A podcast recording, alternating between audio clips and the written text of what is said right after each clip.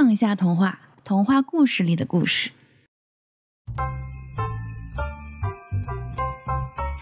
欢迎回到杠一下童话，我是小时候被《简爱》打动过的卡米。好吧，那我就是对这个《简爱》无感的 Tiffany。那我们为什么今天要说到《简爱》呢？嗯，因为我们今天的主题啊是女性主义，这个切入点大概率会引起广大男同胞的不适，所以本期节目会产生诸多对男性的质疑，甚至是不屑和嘲讽。所以请各位男同胞直接跳过本集，或者欢迎听完给我们工作室寄刀片，为什么要寄刀片？因为我正好丢了一把美工刀，哈哈哈。假公济私啊！哎，嗯，那你为什么会被《简爱》打动呢？我觉得这故事一点都不好玩。对啊，这就要开始话题了啊。嗯，现在看来，我也觉得这就是一部很老套的言情故事。你要知道，在二十多年前，那还是一个以琼瑶剧为代表的台湾无脑偶像剧盛行的年代，什么一剪梅啊、一帘幽梦啊、怀玉哥哥之类的，清一色都是动不动就哭的绿茶婊女主，到处都是明明有老婆还要和小三谈恋爱的男主，真的是让人看了很火大，好吗？别说言情，就算是武侠。看《倚天屠龙记》的时候，我就在想，哪个女主能够直接拒绝张无忌，我就站谁。他们并不 care 谁有没有人站他们的队啊，因为他们只爱张无忌就够了。是啊，他们没有一个能像简爱那个样子对自己爱着的渣男说不，嗯，然后真正在行动上离开。后来我就在想，是不是因为《简爱》的作者夏洛蒂·勃朗特是女性，所以才能描绘出一个顽强而有原则的女性形象？应该不是吧？因为琼瑶也是女性。是的，长大以后我才明白，这个和性别没关系，是和社会思潮和女性的自我认知有关系。嗯，你知不知道有一本书叫做《阁楼上的疯女人》，它是一本文学批评。这个疯女人就是《简爱》的男主 Rochester 的妻子梅森。它里面写了，它里边写了，在维多利亚时代的父权社会下面，一个原本集美貌和财富于一身的女人是怎么在短短四年里边被夺走财产，然后慢慢变疯的。这本书我挺有印象的，因为它挺厚的，不仅仅是对勃朗特姐妹，里面还有对简奥斯汀等等维多利亚时代的一个女性作者作品的一个解读。是的，这本书呢，它就被称为是女性主义写作里边最经典的文学批评，就是所谓的破晓之作。嗯因为在这之前，文坛上没有出现过如此强烈而深刻的女性批评。后来论述女性主义的很多论文和文学作品，都和这部作品有过互文或者说是致敬。而且，当你看完《阁楼上的疯女人》，你就会觉得，简爱也不过就是一个谦卑、公良、符合男性情感需求的这么一个形象。嗯，为什么在传统文学里面，好女人和坏女人的形象范式会那么清晰？难道女性天然的就应该是温柔、善良、天真、无邪、甘于奉献的吗？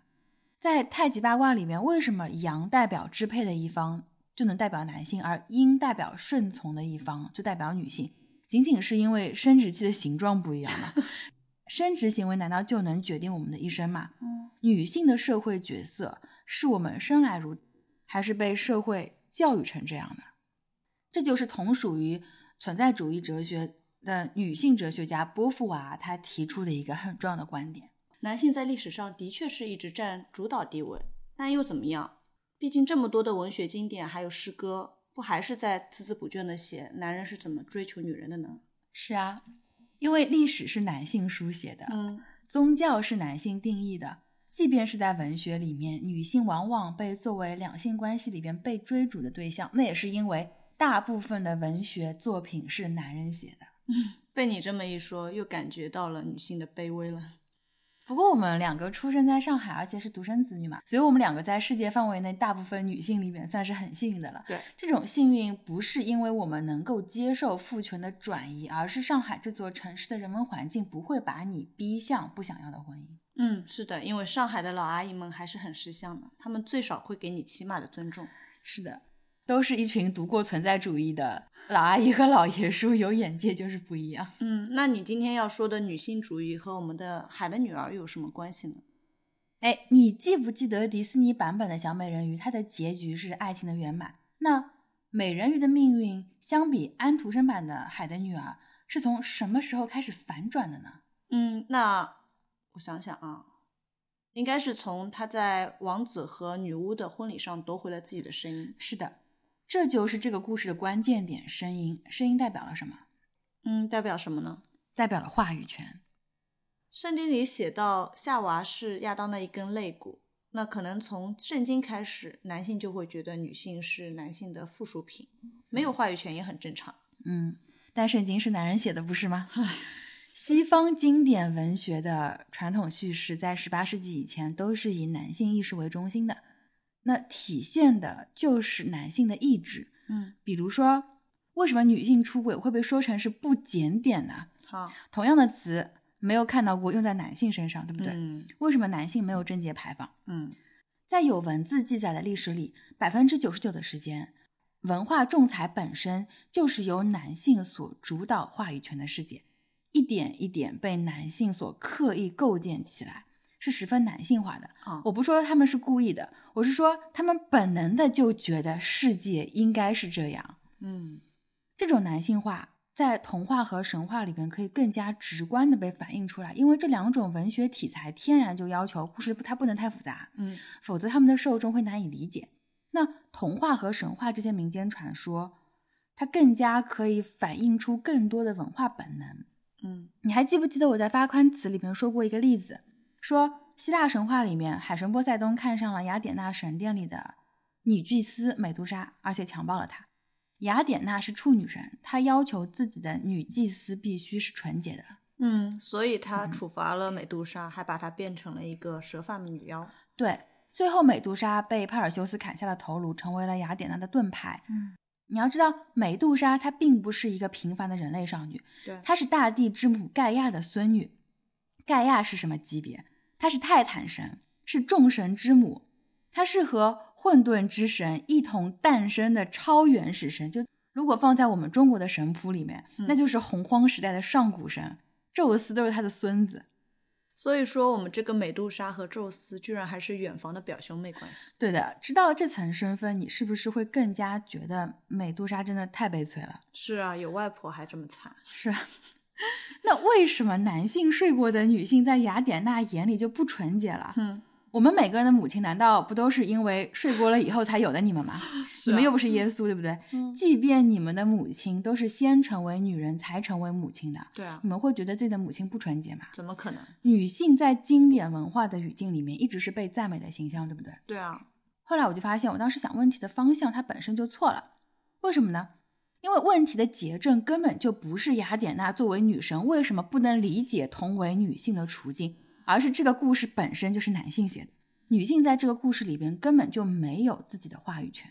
嗯，也就是说，小美人鱼为了变成人类而失去了声音。从女性主义的视角来说，也就是隐喻着她已经失去了自己的话语权。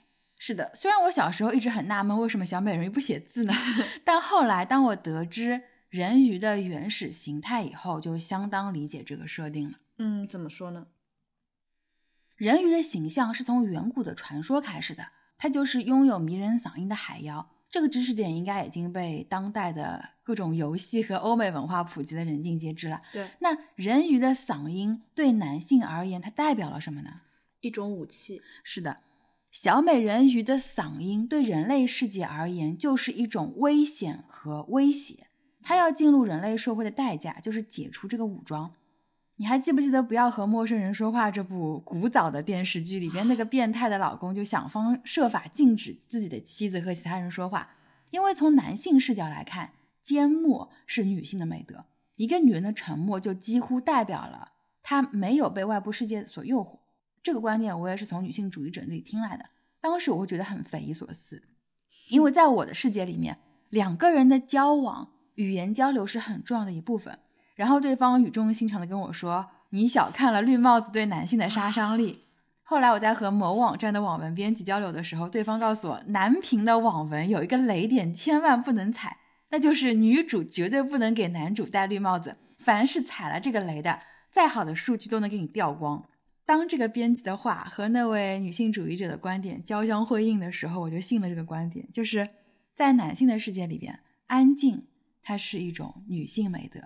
所以，小美人鱼进入人类世界的第一步，与其说是被海巫婆夺走了声音，还不如说是人类社会的男性审美规则让她失去了声音，因为她在走上陆地后的形象一直是柔顺乖巧，在被动等待着被关爱的这么一个形象。我们这集说的是海的女儿，所以你认为，即便是小美人鱼这样最终不再去依靠婚姻，而是靠自己去获得灵魂的角色，依旧还是男性视角下的女性？可以这么说。我们先撇开海的女儿，先来说天鹅湖吧。嗯，黑天鹅和白天鹅的形象就是十分典型的以男性经验和男性视角为主导的女性角色形象。他们就只有两个选项：天使化或者是恶魔化，对不对？而在海的女儿里面，哪怕小人鱼在海底世界有多么的与众不同、古怪或者是另类，那故事原文里面描写她和她的姐姐们都不一样。嗯，即便是。这么一个在海底世界的叛逆者，到了人类世界就被彻底的平庸化了，成为人类男性眼里天使型女性的存在，美丽、沉默、逆来顺受。那这样的形象，如果把它作为主角写进今天的偶像剧里边，还有多少女性观众会买单呢？嗯，我之前看过一个调查，说《鹿鼎记》里面男性最喜欢的形象是大老婆双儿。双儿的这个形象就是这种美丽而沉默的形象，在整部故事里面，你觉得双儿有存在感吗？嗯，啊，韦小宝的七个老婆，我记得我能记得的人有建宁公主，还有就是神龙教的那个夫人。是的，他们两个都很能作妖，而且知道自己，而且是知道自己要什么的狠人。嗯，但是大多数男性自己尚未强大到能够驾驭这样的女性，所以为什么虎扑女神是流水的座次，铁打的高圆圆？我不是说高圆圆不好看，我自己因为她在《倚天屠龙记》里面演的是周芷若，就爱屋及乌，超喜欢周芷若。但她的面相和气质真的完美符合了中国男性对女性的传统审美，温婉、端庄、大方的那种美。嗯，是的，对于这个富有侵略性或者是十分张扬的女性的美，中国男性能欣赏的还在少数。但是呢，最占便宜的可能就是扮猪吃老虎的那种属性。你是说外表长得很乖，但个性其实很攻吗？呃，其实这类是女性喜欢的，其实这类是女生喜欢的女性形象。嗯，大多数男性还是喜欢被认可、被鼓励，就算是被挑战，也必须是在他们能驾驭的程度内被挑战，否则他们就会觉得很没面子。嗯，觉得自己在你面前没有男性尊严，就算你再美若天仙，他也不会展开行动去追求，因为他会不敢接近你。嗯所以，如果你想当一个恋爱人气很高的女生呢，颜值及格就行了。更重要的是懂得示弱，要给男生机会。那我们的小美人鱼已经很温顺乖巧了，也给了足够的机会，为什么王子还是不娶她呢？你这是要让我当场打脸吗？故事里就是这么写的呀。所以说，迪士尼的改写给了人鱼公主夺回话语权的一次反转啊！我们都知道，《海的女儿》的原著故事里边其实是没有坏人的。海巫女她原本是一个遵循公平交易原则的存在，而且她还很讲人情的给了小人鱼第二次机会，就是她的姐姐们给的那把匕首。但是这种不是你死就是我死的选择，对于迪士尼这个合家欢的定位来说就太过严肃了。对，所以迪士尼索性就把原本无辜的人类公主变成了海巫女冒牌的假公主，这样这个故事里边就有了一个反派，那主角的任务就成了打倒反派。有了这个反派以后呢？小人鱼的主动出击，它就不再是一个心机婊的行为，而是维护权益、保护王子不被反派所迷惑的这么一个行为。也正因为有了这个设定，这也让他能在婚礼之前夺回了他的声音。他夺回的不仅仅是一个海螺里的声音，而是主体意识，是他能够表达自己意见的话语权。在安徒生的故事安排里面，小人鱼的幸福是在来生实现的。是他最后能够上天堂，是不是？但是在迪斯尼的版本里面，这个幸福提前了。编剧们让小人鱼在今生就实现了他的愿望。嗯，的确，艾丽公主就像是一个新时代的女性。安徒生的小美人鱼追求爱情的方式就是付出和等待，是被动的。迪士尼让人鱼公主能说话了，这个改写呢，就是让人物从屈从她的命运，变成了勇于和命运抗争的女性形象。是的，迪士尼的小美人鱼是一个敢在婚礼现场抢亲的公主，可以说是一个很大的进步了。但你记不记得，在动画电影的结尾，是小人鱼的父亲用魔法给了他们幸福？嗯，这个海神的形象，你可以理解为类似我们上期说的有神论的存在主义中的神。但从女性主义的视角来看，这最终还是一次父权的胜利，因为小美人鱼的幸福是建立在父权恩赐的基础上的。如果没有她父亲出面，那小美人鱼夺回自己的声音之后，她就恢复成了人鱼。人类王子真的会跟她有好的结局吗？我不知道。嗯，那你可以从好的方向想嘛。这没办法想啊，异地恋就算了，还跨物种，那他们的小孩到底是胎生还是卵生？嗯，你太现实了，爱情是抽象的吗。不不不，再抽象的爱情都会被现实搞垮。这不是我说的，是安徒生自己写的。其实《海的女儿》是他写的第二个人鱼故事了，或者说是他第一个人鱼故事的续集。嗯，怎么说呢？他的第一个人鱼故事是一首长诗，叫做《雅各涅特和水神》。说的是少女雅格涅特和水神相爱了，然后他们在海底共同生活了八年。然而雅格涅特她太过思念人间的生活，所以就离开了水神。但是人类世界变得太快了，她没办法适应，最后死在了海边。突然明白迪士尼的小美人鱼的第二部为什么是重返大海。是的，我们在本性中好像总能听到来自故乡的召唤。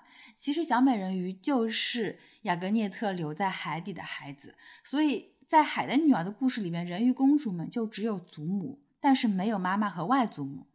这么说来，小人鱼对人类世界的向往也可以理解为是母亲灵魂的召唤吧。这么说来，那些精神分析流派对《海的女儿》的解读完全就偏离了吗？你是说用安徒生的经历来解读《海的女儿》的视角吗？嗯，对。那个视角的主要观点就是说啊，安徒生因为他出身低微，所以他一生都在追求上流社会的女性而不得。所以，海底世界将人间称为上层社会是有现实隐喻的。但我认为，持有这种观点的人呢，他们可能并没有理解这个故事在戏剧上安排的巧妙。《海的女儿》有一个很成熟的故事结构，并且相比于之前的版本，安徒生的版本在很多地方都做了升华。如果知道这其中的渊源，应该就不会认为安徒生是因为自己的经历而写下这个故事了。那我们下一集是不是就要说一说安徒生之前的版本了？是的，在《海的女儿》之前和之后，那些关于人鱼的故事，我们会在下一集好好的扒一扒。我是卡米，我是 Tiffany，我们在下一期等你。